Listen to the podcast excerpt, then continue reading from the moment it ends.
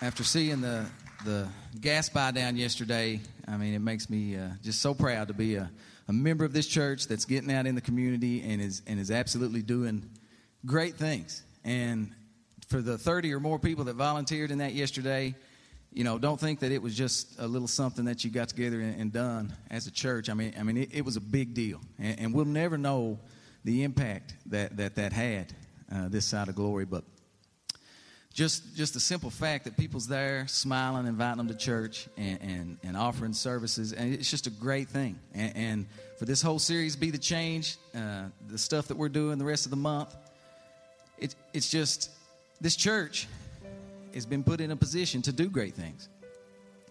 And i just encourage anybody that's that's not signed up or, or to be a part of, of one of those projects that, that you'll do that. And uh, there's there's work left to be done this uh, this city is not what it should be, and it never will be until God's people take over.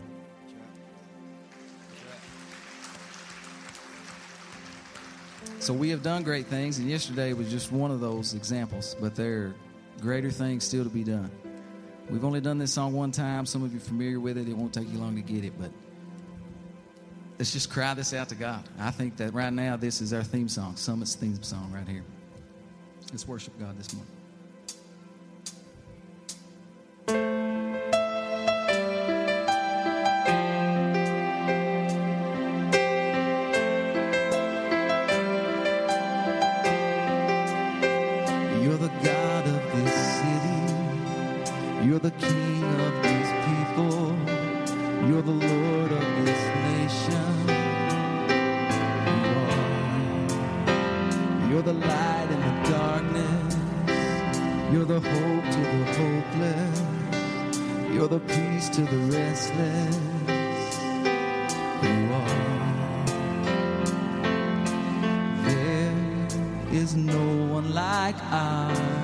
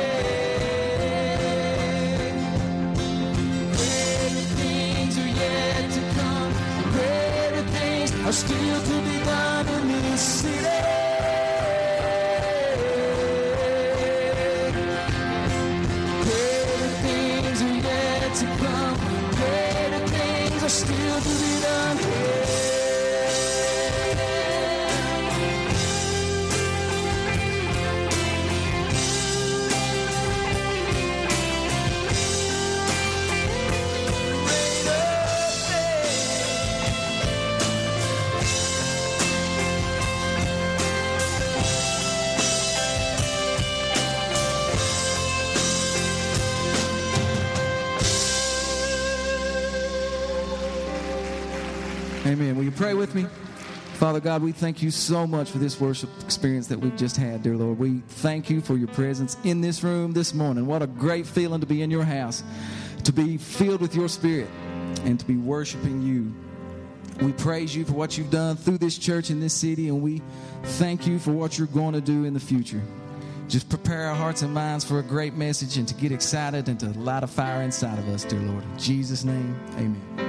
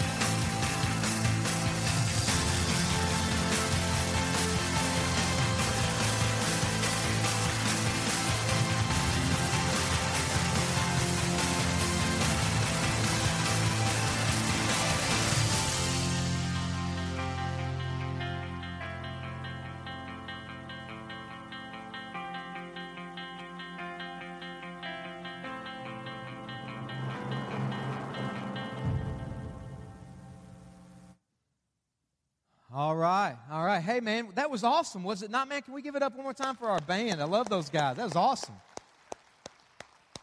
That was awesome. Hey, uh, hey, if you've got a Bible, go ahead and open up to Exodus chapter 3 is where we're going to be this morning. Exodus chapter 3. Uh, but before we get there, uh, listen, I, I, know Rick talked a little bit about what we did yesterday, um, and I know a, a, lot of you couldn't be there, weren't there yesterday. And, and, and so during this, I just want to show you a little bit uh, of what we're doing uh, during Be the Change. How we're out every, every single weekend, every Saturday in the month of May. We're giving as many people who want to take advantage as possible an opportunity to get out, to serve, and be the change in our city. And so yesterday, uh, we did a gas buy down at the uh, Shell station, bottom of Hospital Hill, and we bought gas down to the price of $2.99. And it was great. And so I just want to show you a couple pictures here, just so you guys can see it, just so you know what I'm making. There's a picture of the line right there, the line of cars going there. Yesterday, let's go to the next one. Look there. Look at those awesome volunteers putting their life on the line in traffic, holding up signs. That's good. Let's go to the next one.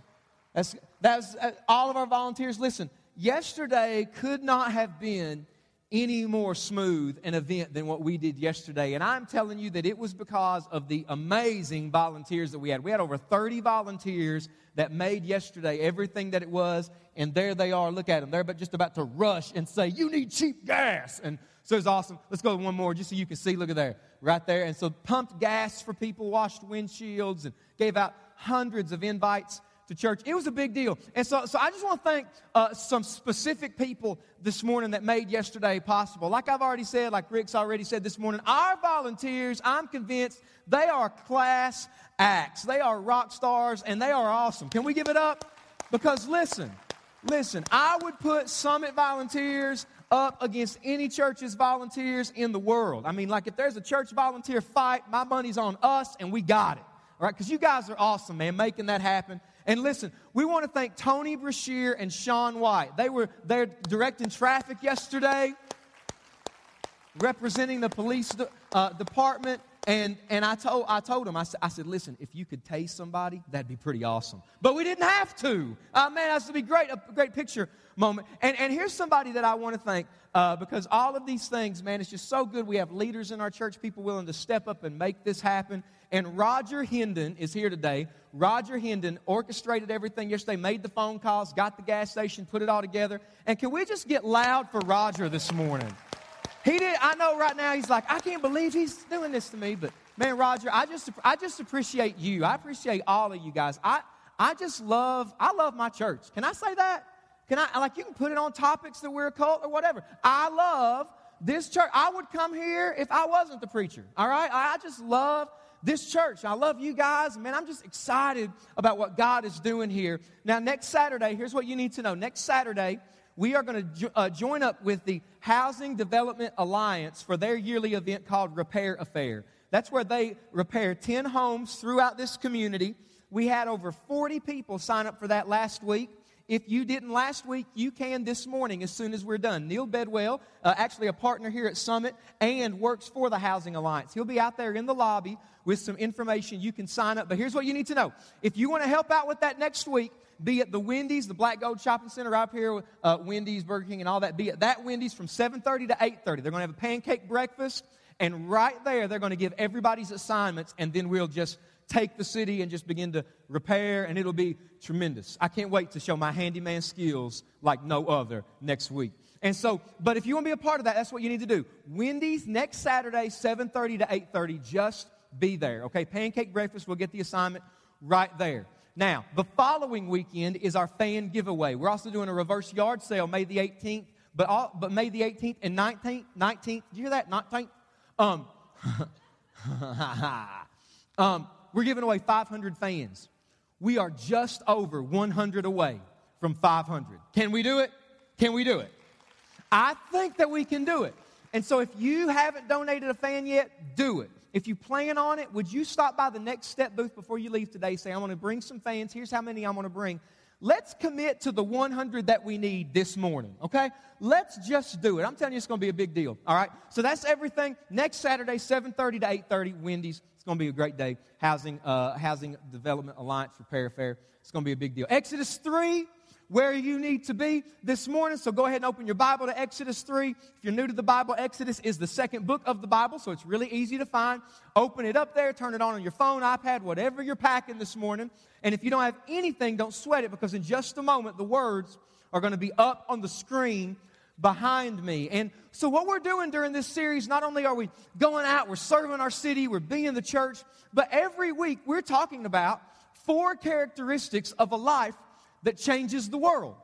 And so, every week in the series, Be the Change, what we're doing here is we'll talk about a different characteristic that you and I need to have if we're going to make a difference in the world, if we're going to if, if we're going to be people that God uses to change the world, well, then we need these four characteristics. And so last week we talked about that if we're going to be the change, we need to be sent. And we saw Jesus look at the disciples and say, As the Father has sent me, even so I am sending you. And what we said was that Jesus was sent on a mission by God, and Jesus sends us on the same mission that he was sent on. You say, what's that mission? That mission that he sends you on, that he sends me on, is to make the name of Jesus known. It's to declare the hope that we can have, the forgiveness and second chance that we can have in Jesus. And so, you and I, if we're going to make a difference, if we're going to be the change, we need to be sent.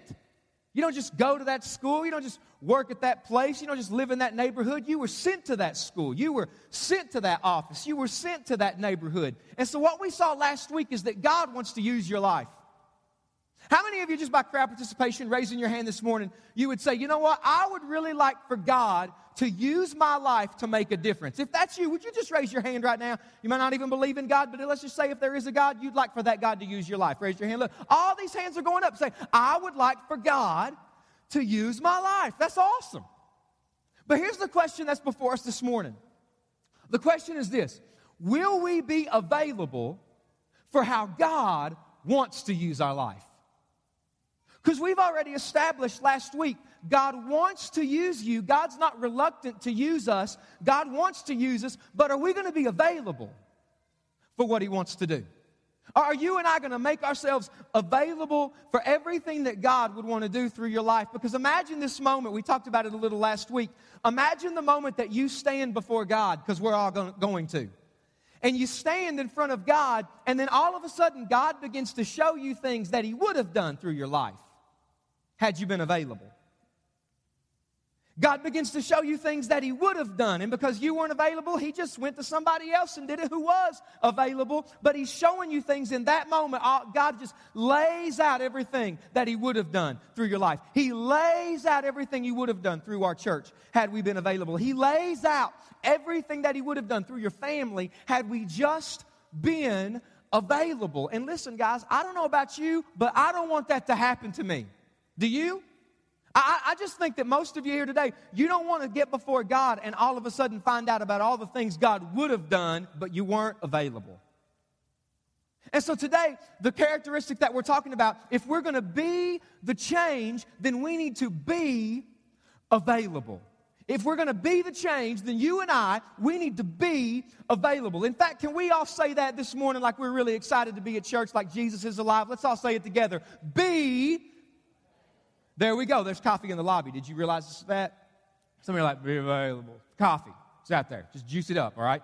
Be available. And we're going to see that through the life of a guy named Moses. And so if you know the Bible, you know, you you know church, you're new to the Bible, you're new to church, however, wherever you're at, you've probably heard of Moses, all right? Moses is, is sort of a big deal when you get to the Bible. And, and here's what I want to say before we jump in, because because I've been in churches long enough to know that when you talk about guys like Moses, David, and all these guys, somebody in the church thinks this. Well, that's Moses, I'm me. Well, well, that's David. Of course, God used guys in the Bible that way, but listen, this is me. And so, what we do is we kind of put people in the Bible up on a pedestal, you know, like they're LeBron on the varsity. You can barely put your pants on right in the morning. You're not even on JV. Like they're on a different playing field than we're all on. And what I want us to see is these guys are just people like us. Moses struggled with the same stuff that you and I struggle with. If you're here today and you're like, man, I'd love for God to use me, but I've got a past. We're going to see Moses in the land of Midian here in just a moment. And what's happening is Moses is on the run because he just killed a dude in Egypt. Okay? Moses just killed a guy. He's running away because he doesn't want to get caught, and God catches Moses. And the question on the table for Moses is the question on the table for us Are we going to be available? And so hopefully you got your Bible open, Exodus chapter 3, and we're just going to read the first six verses here to kind of set the stage for God and Moses and where we're going this morning. Now, Moses was keeping the flock of his father in law, Jethro, the priest of Midian, and he, and he led his flock to the west side of the wilderness and came to Horeb, the mountain of God. And the angel of the Lord appeared to him in a flame of fire out of the midst of a bush. He looked, and behold, the bush was burning, yet it was not consumed. And Moses said, I will turn aside to see this great sight, why the bush is not burned. And when the Lord saw that he had turned aside to see, God called to him out of the bush and said, Moses, Moses. And he said, Here I am. Stop right there. You just need to get that one. You need to underline that. You need to highlight that. You need to do whatever it takes to get that phrase in your mind. Here I am. Moses says, Here I am. Then he, God, then God said, Do not come near. Take your sandals off your feet, for the place on which you're standing is holy ground. And he said, I am the God of your father, the God of Abraham, the God of Isaac, and the God of Jacob. And Moses hid his face, for he was afraid to look at God. So here's Moses, and Moses, this is just another day at the office for Moses because what we just saw is that Moses is a shepherd. There is nothing glamorous about being a shepherd. Did you know that? I don't know if I don't know if maybe shepherd is one of your career goals in life, but listen, there's nothing glamorous or sexy about being a shepherd. The best thing I think about probably being a shepherd in Moses' position is you got to have a stick, and if a sheep got out of line, you could beat the sheep. That's probably the best your day got. Like nobody was going to take a picture of it. It wasn't going to get on Facebook. You alone in the woods with a stick, and you can pop a sheep if you wanted to. All right? And so Moses is just out doing his shepherding deal. It's an ordinary day at the office, and all of a sudden, God shows up.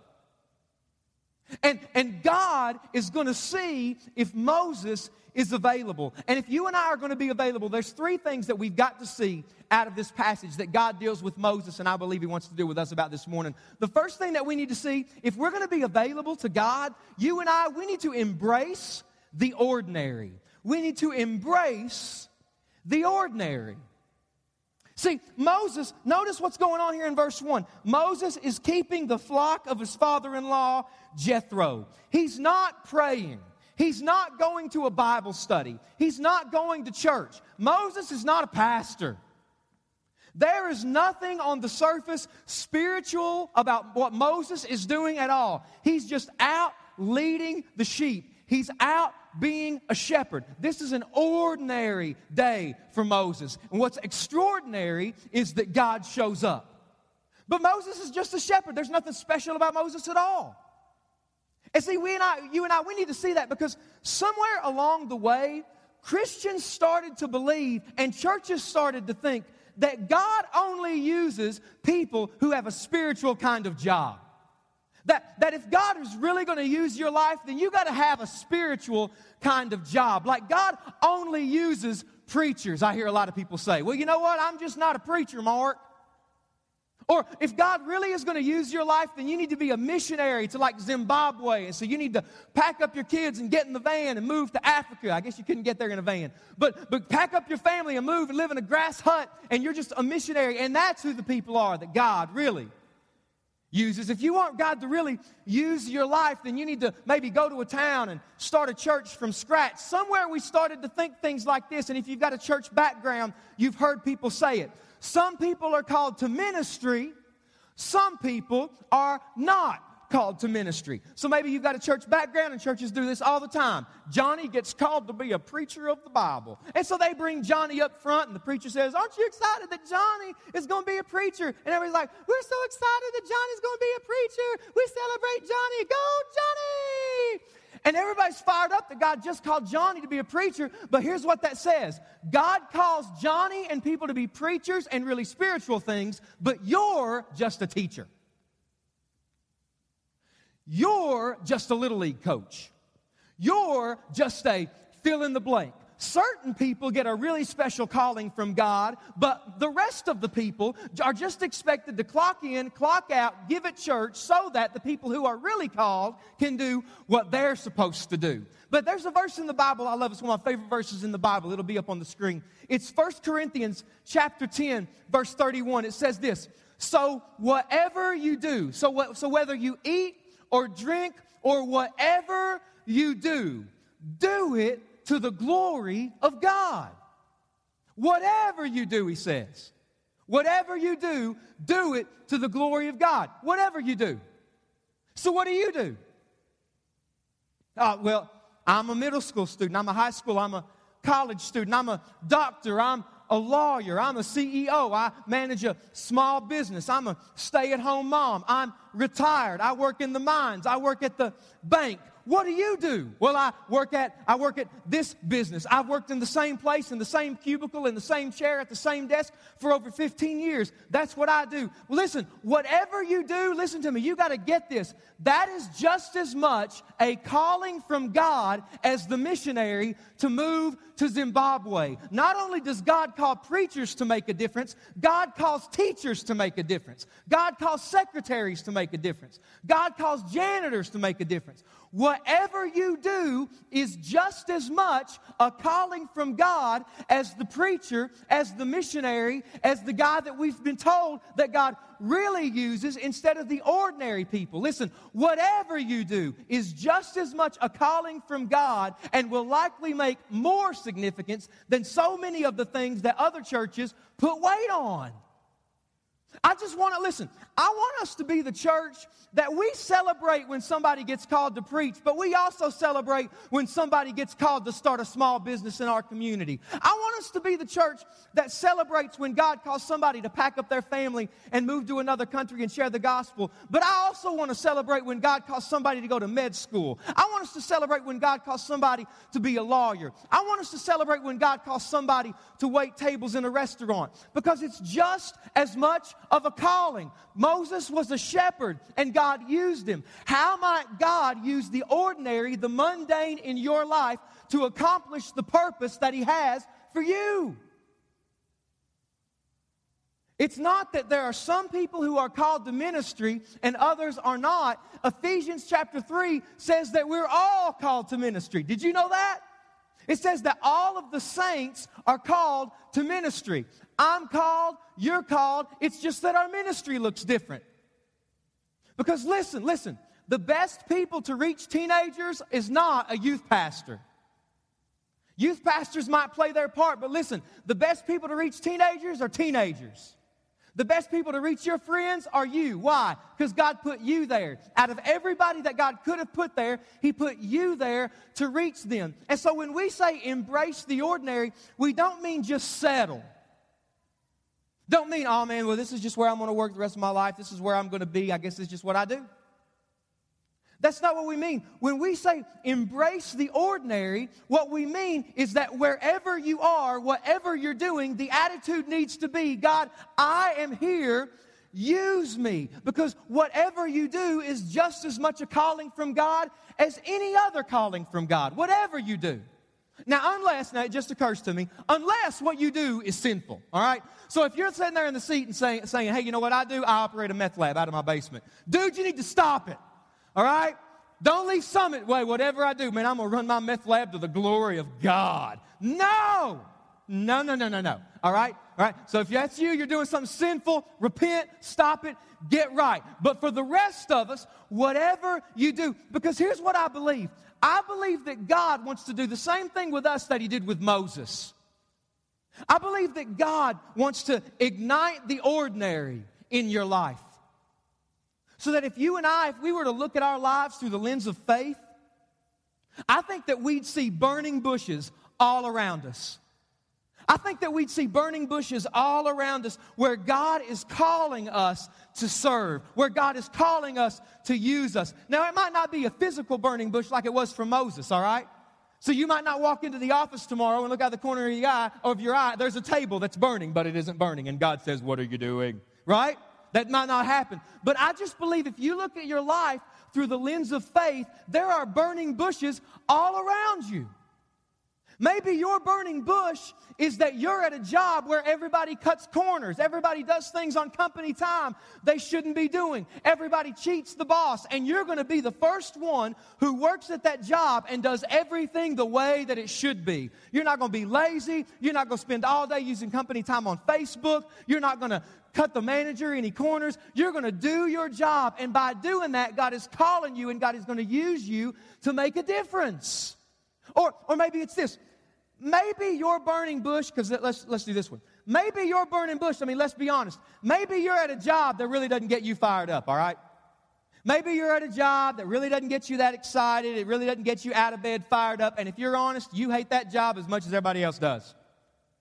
But maybe your burning bush, maybe the burning bush that God is calling you to, is you don't put on Facebook how much you hate your job.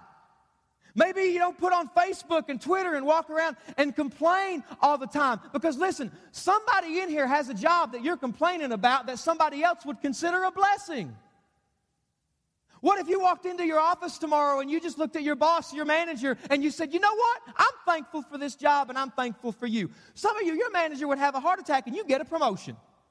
Don't do that, all right? Don't try that. But maybe that's your burning bush. Maybe your burning bush is a teenager that you continue to love and to pour into, and all they do is rebel. And God is calling you to love them anyway. Maybe your burning bush is that student at your school that sits alone at lunch every single day, and God is calling you to lay your popularity down at the foot of the cross and embrace His life of service. And He's calling you to go sit with them at lunch. Other people will make fun of you just like they're making fun of them, but God is calling you. I want to use you to transform this person's life. I believe that if we look at our lives through the lens of faith, we'll see that God has burning bushes all over us. But here's what a lot of Christians say. A lot of Christians say things like this. They'll say, Well, you know what? I believe that God's got greater things for me. I believe that God just has bigger things for me. I believe that God's got greater things for me. What if you're in the midst of the greater thing right now, but you can't see it because you're complaining about it? So many Christians have burning bush envy. Have you ever experienced this? So many Christians have burning bush envy. I wish I had that kind of family. I wish my spouse was as hot as yours. I wish my kids were as obedient as yours. I wish God would use me like that. I wish I was like Billy Graham. I used to struggle with this all the time. I would look at guys, either friends that I know or people that I follow from afar, and maybe they're in some kind of different environment or whatever. This is years ago. And I would say, God, why can't I go to a place like that? God, why can't I be used like that? But you know what God is trying to teach me? God is trying to teach Mark Combs Mark, you need to learn how to play your part.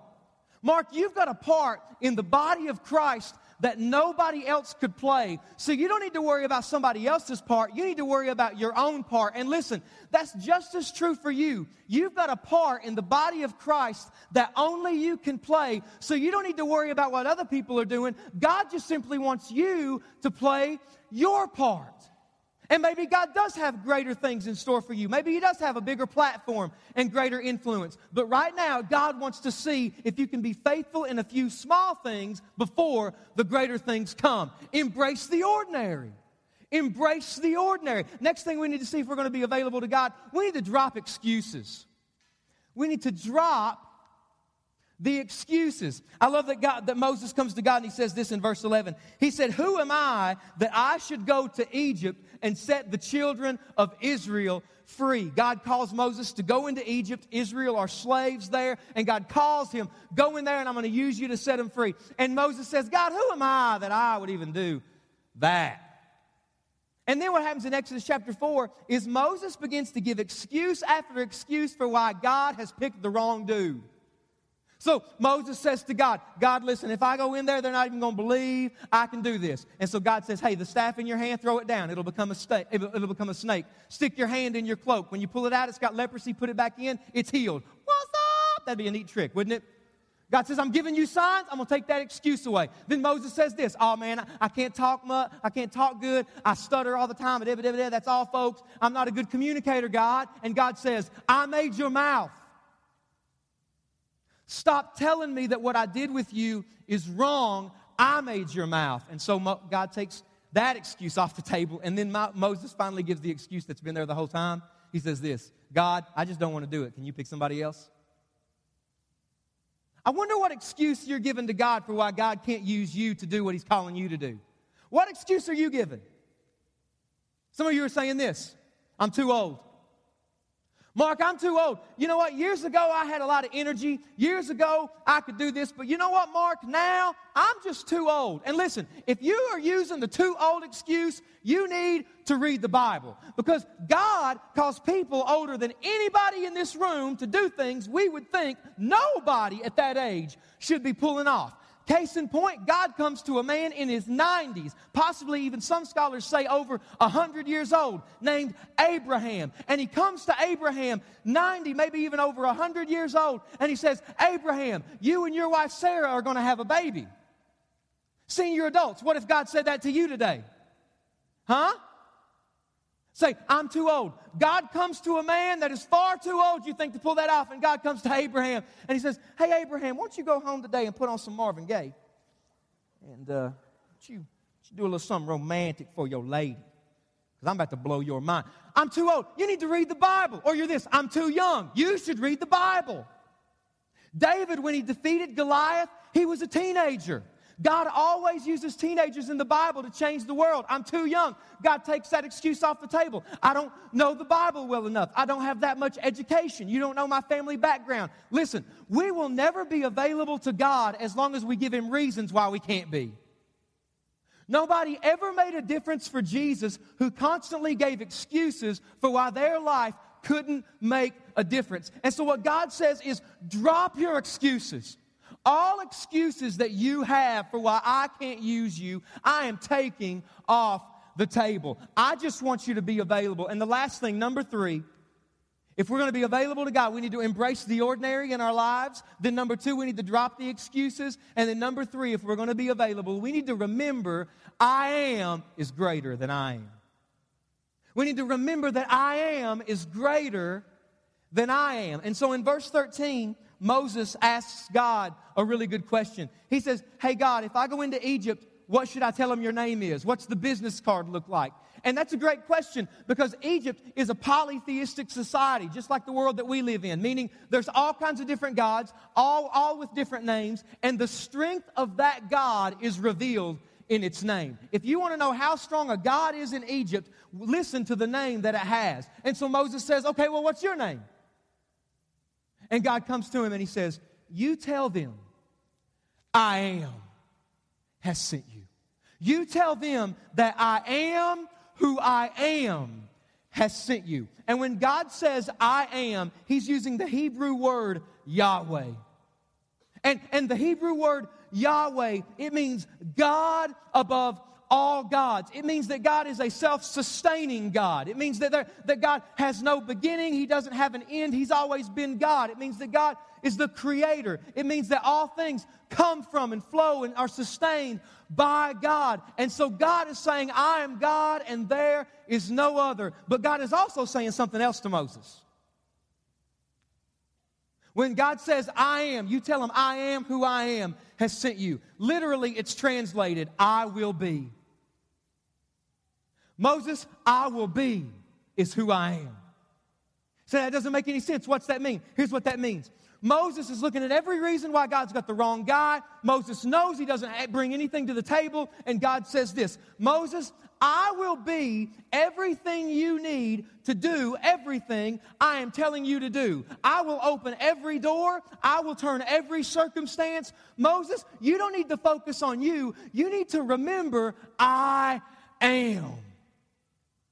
And in that, just the same way that you and I do. God calls us to something. Maybe He leads us to talk to somebody at school, work. God's leading us to do something. The first thing we do is what? Focus on our own strength.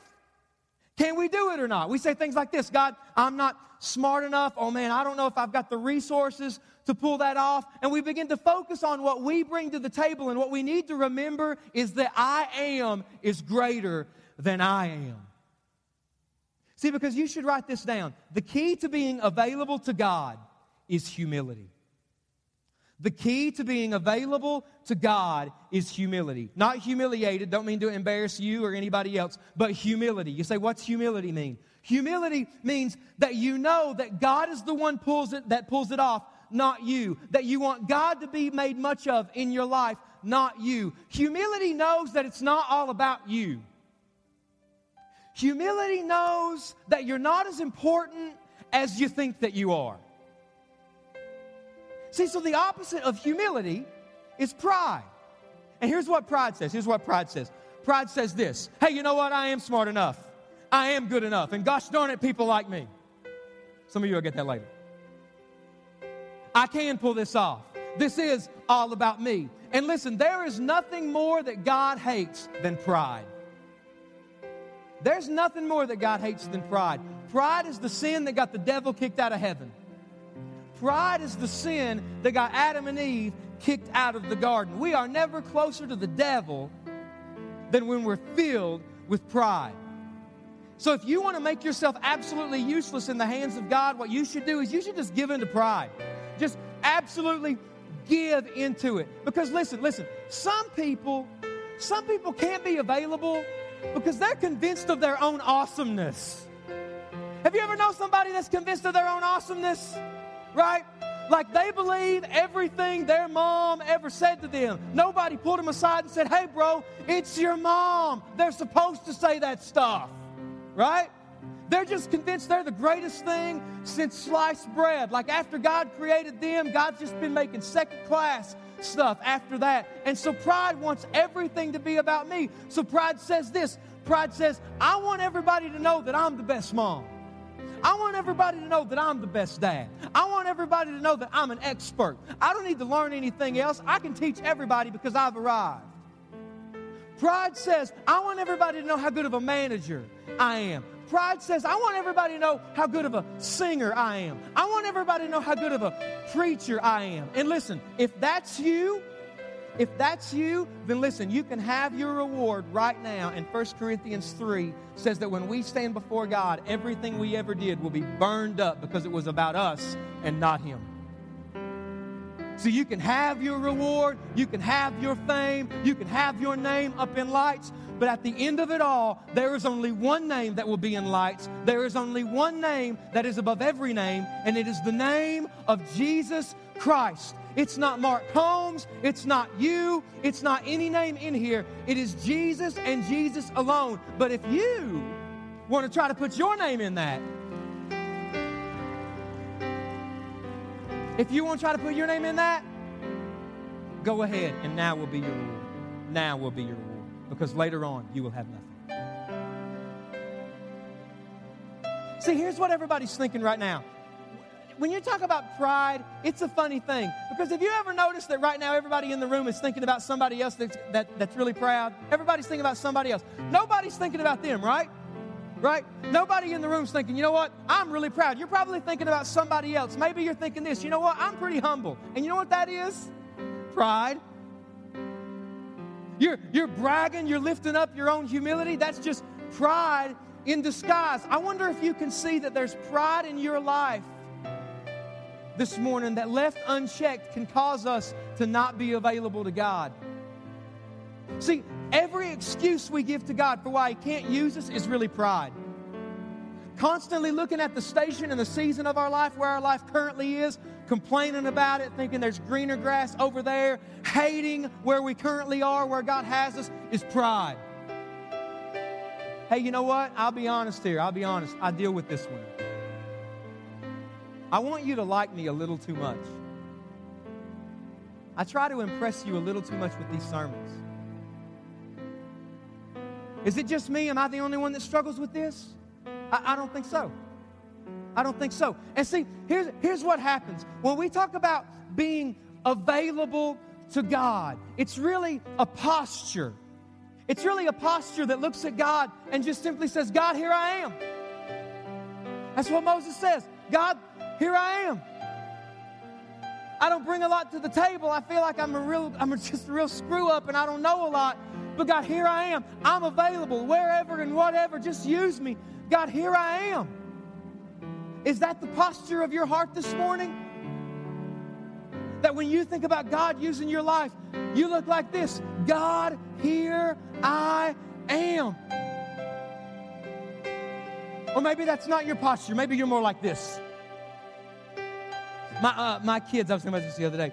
My kids, when my kids, when I ask my kids to do something they don't want to do, my kids get real stiff.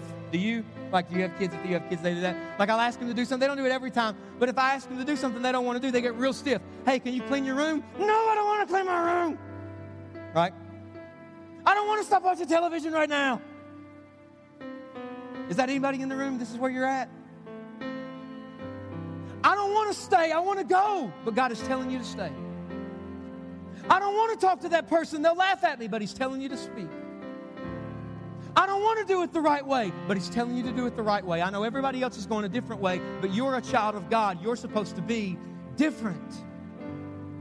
It's a posture of God. God, here I am. And so if we want to live lives that make a difference, if you want to be the change and watch God use your life to make a significant difference, we need to look like this God, here I am. I want to be available. Let's pray. Would you pray with me?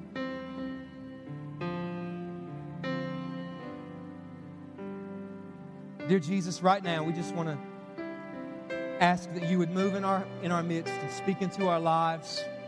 God, I don't know the posture of every life in here. I don't know what we're thinking about this week coming up. I just believe there's a lot of burning bushes maybe that we'll miss if we just complain about it. If we go about it with the same kind of mindset everybody else has. God, maybe we're, we're bringing excuses to the table for why you can't use us. Maybe there's a lot of pride in our hearts. God, whatever it is, God, would you just make us available to you while you're still praying with every single head bowed and every single eye closed? If you are here today and you say, you know what? I want to be available for God to use me. I want to be available to God so that no matter where I'm at, wherever I am I'm at, whatever I'm doing, God, here I am. I want to be available to God. If that's you today and you want to be available to God, you want that to be the posture of your life, raise your hand right now. Raise your hand right now if you say, I want to be available to God for, for God to use me whenever and wherever and however. Hands are going up all over the room. All over the room. Hands are going up. God bless you. Go ahead and put those hands down and you begin to talk to God about that in any way that you need to. Talk to God about how that would look in your life. But I wonder if there's somebody here and God has spoken to you today about the fact that you need to embrace the ordinary. You need to embrace the ordinary. Yes, God might have greater things in the horizon, but you are also in the midst of a greater thing now. And I wonder if there's anybody here in the room today and God has spoken to you and He said, You know what? You're looking to the next thing. I want to use you right where you're at. Maybe He's shifted your perspective on school or your work or your kids or that relationship. If there's anybody in the room and God is dealing with you about the fact that you need to embrace the ordinary in your life, would you raise your hand right now? Raise your hand right now so we can pray for you. Hands are going up right over here. Any other hands? Anybody else? Hands are going up. God bless you. You can put those hands down. I wonder if somebody would be here enough, be here and honest enough to say, you know what? I've been giving God excuses for why He can't use me. And today's the day I drop those excuses. If that's you and you've been giving God excuses for why He can't use you, raise your hand right now. Raise your hand right now. Today's the day. No excuses anymore. Hands are going up all over, all over, all over. You begin to talk to God and say, God, no more excuses. Here I am. Maybe God's revealed pride in your heart.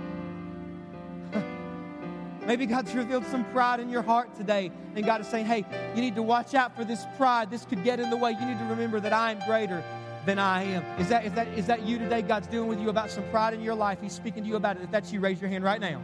Raise your hand right now. Hands are going up. God bless you. Dear Father, we thank you for the day. We pray that you would deal with these people, God, who have raised hands. Many more are making decisions.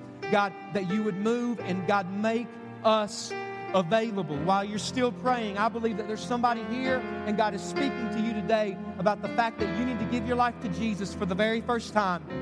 I don't know why you're here or what got you here, but today is the day that God is speaking into your life and you know you need to give your life to Jesus today. You know you're not a Christian, and I want to tell you this that whatever you've done, Jesus loves you and He died for you so that you can be saved. Whatever you do, you're doing, He loved you and He died for you so that you can be saved. And right now, Jesus is alive. And the Bible says that if we confess with our mouth Jesus is Lord and believe in our heart that God raised Him from the dead, we'll be saved. And if you're here today and you want to begin a relationship with Jesus Christ, you don't want to walk through life on your own anymore, trying to do it in your own strength Today is the day you drop the excuses of I'll do it later, I'll do it when I get cleaned up. Today is the day of salvation. I'm going to begin a relationship with Jesus right now. If that's you and you want to begin a relationship with Jesus and ask Him to save you today, I'm going to count to three. And as soon as I say three, I want you to shoot your hand high into the air. One, two, three. Right now, raise your hand if you want to give your life to Jesus Christ for the very first time. Hands are going up. I see hands over here. Anybody else? Anybody else, you want to begin a relationship with Jesus right now? Here's what I'm going to ask you to do. If you just raised your hand or you didn't, I invite you to pray this prayer with me. It's not magic words, but this is a moment between you and God. Just pray this prayer with me. Dear Lord Jesus, forgive me for my sin. Come into my life and save me. Make me new. Help me to live for you from this moment forward to the best of my ability. And listen, if you just raised your hand or you know that you need to begin a relationship with Jesus, or you just might need prayer this morning, right now in the back of the auditorium, we've got people that want to pray with you. Here's what I want to invite you to do get up out of your seat, make your way to the end of your aisle, and go to the back. Just do it right now. Just do it right now. You've got some issues in your life you need prayed over, you need encouragement. You get up and go. If you want to begin a relationship with Jesus, you raised your hand, you get up and go right now. Because listen, God always calls you to take that step publicly. And all they're going to do in the back, give you a Bible, pray with you. You'll be back in your seat within the five minutes before we let you go today. So you get up and go right now. Get up and go right now. God, I thank you for every person that's made a decision today. Thank you for how you're working in this room right now. Jesus, we love you. Amen. Summit, are you glad that you came today? I just believe that God has spoken into our lives today and called us to be an available people. Now, right now, would you do us a favor and would you just take your connection card, flip that over, and let us know how God's spoken to you this, mo- this morning. If you want to be baptized, we do Baptism Sunday every month, last Sunday of the month.